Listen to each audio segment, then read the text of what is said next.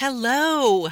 Well, it's been a minute since I've recorded a new episode, and I wanted to let you know what's going on. I'm writing a book, two actually, that will be published this year. I've heard from some of you that you're furiously taking notes as you listen to the podcast episodes. Some of you have even printed off the transcripts and are highlighting them and putting them in a binder. I love this so much, and it has inspired me for book number two. So, what you've been asking for, it's coming.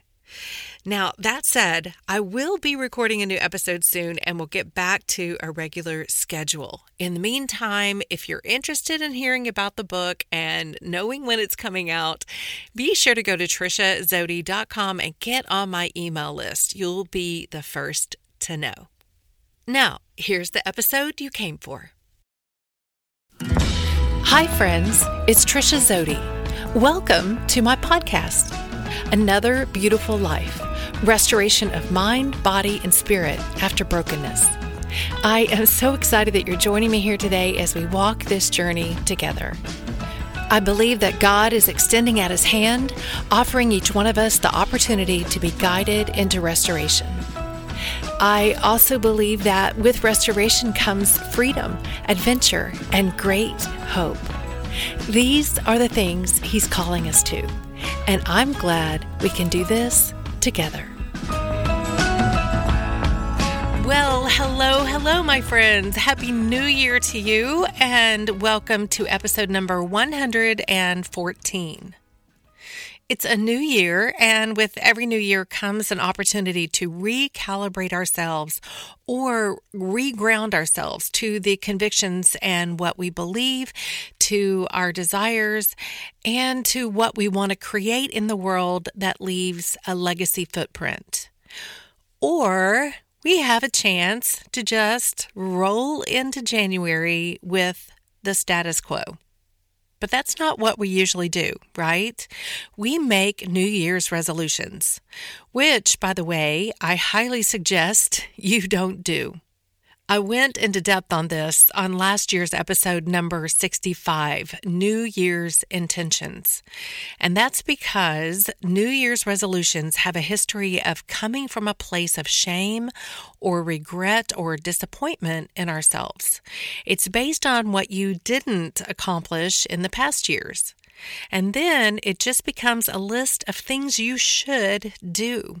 It's a recipe for self sabotage. Go listen to episode 65 for more on that. But that's what we've been expected to do.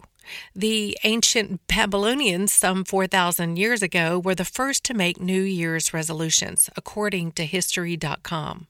So we've been reflecting on our shortcomings, promising to do better this year for a long time. Of late, though, it's been more popular to choose your personal word of the year. I'm not sure when this all started, but in 1990, the American Dialect Society began the tradition of choosing a word of the year that influenced dictionaries like Merriam Webster and Cambridge to do the same. But there was a book written in 2013 called One Word That Will Change Your Life by three Christian authors that may have had the biggest impact on the Christian community. The three authors believed that, quote, the simplicity of choosing one word makes it a catalyst for life change. The book explains how your one word will impact the six dimensions of your life mental, physical, emotional, relational, spiritual, and financial. End quote. I haven't read it yet, and I haven't really been one to jump on the one word bandwagon. If you haven't figured me out yet, I'm not one to quickly follow the herd just because they're all moving en masse in one direction. I tend to stand back and watch a bit first. Hey, they may all jump off the cliff together. That's what I heard as a teenager, anyway. But I might just get that book and do that this year. We'll see. No resolutions here. But I'll tell you why I'm more inclined to do that this year. Did you know that the average life expectancy of a white female in the United States is 81.1 years? There are other reports, though, that add that if that white female doesn't have any chronic health conditions, she could live an additional 17.3 years.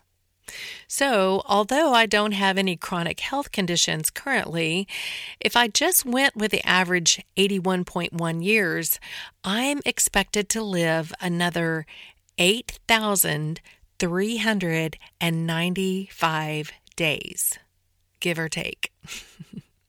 8,395.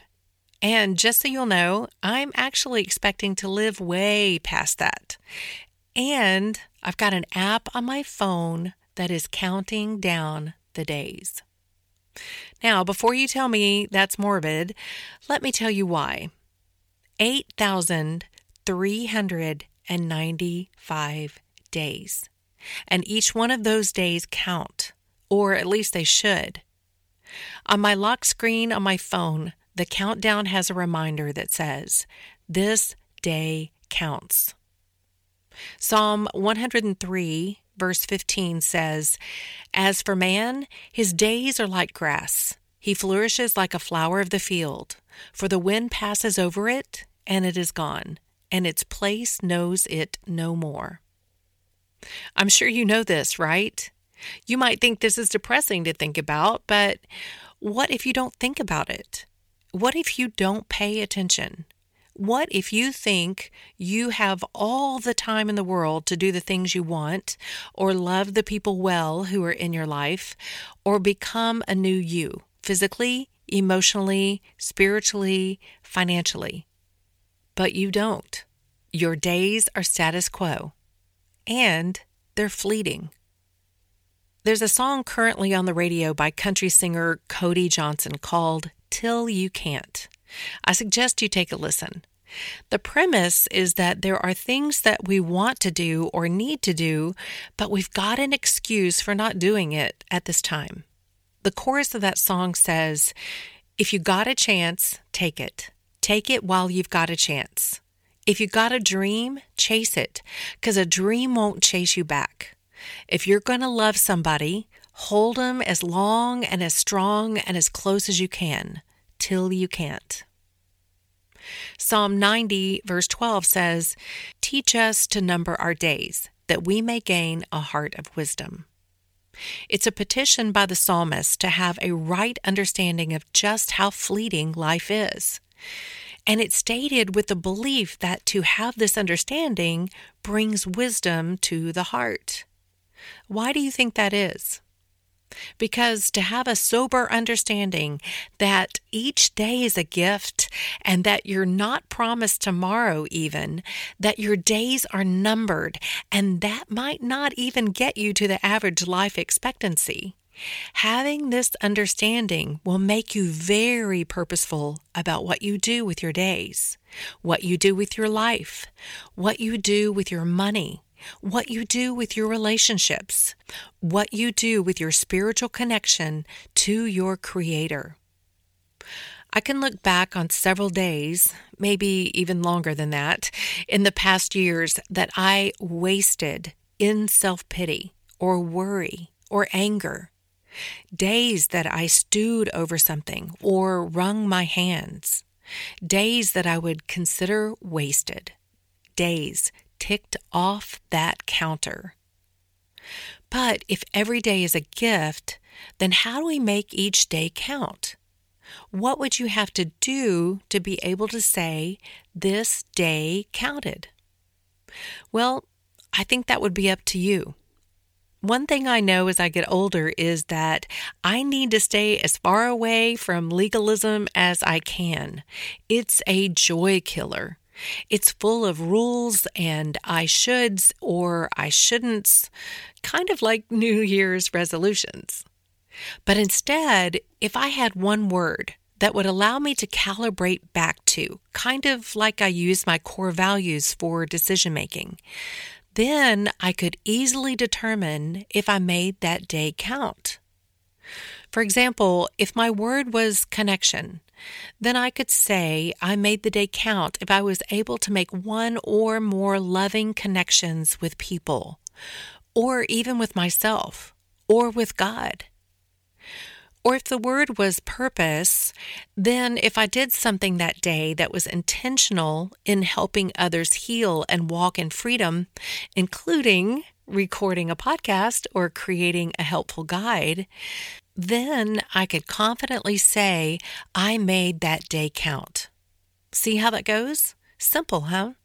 Now I've got a calibrated focus each day and I'm grounded. Or what if you chose more than one word? I think you can do that, right? yep, you can.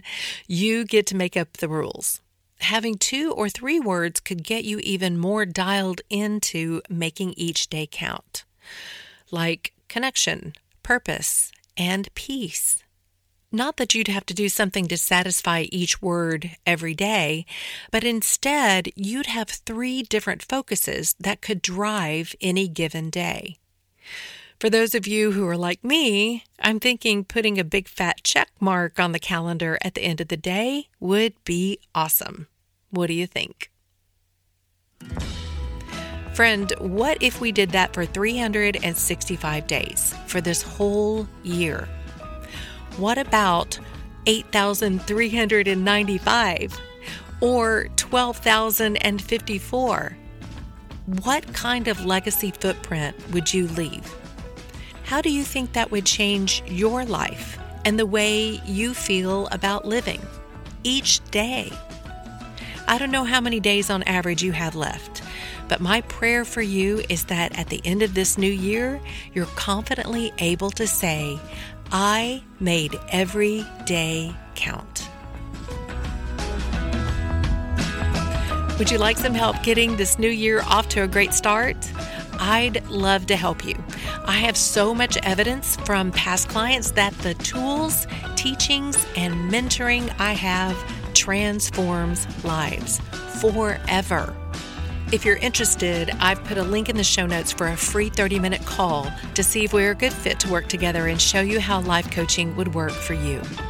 Also, don't forget to get the free downloadable guide that will help you make every day count. The link is in the show notes. Have a great week, everyone, making every day count. See you next Wednesday for the next episode of Another Beautiful Life.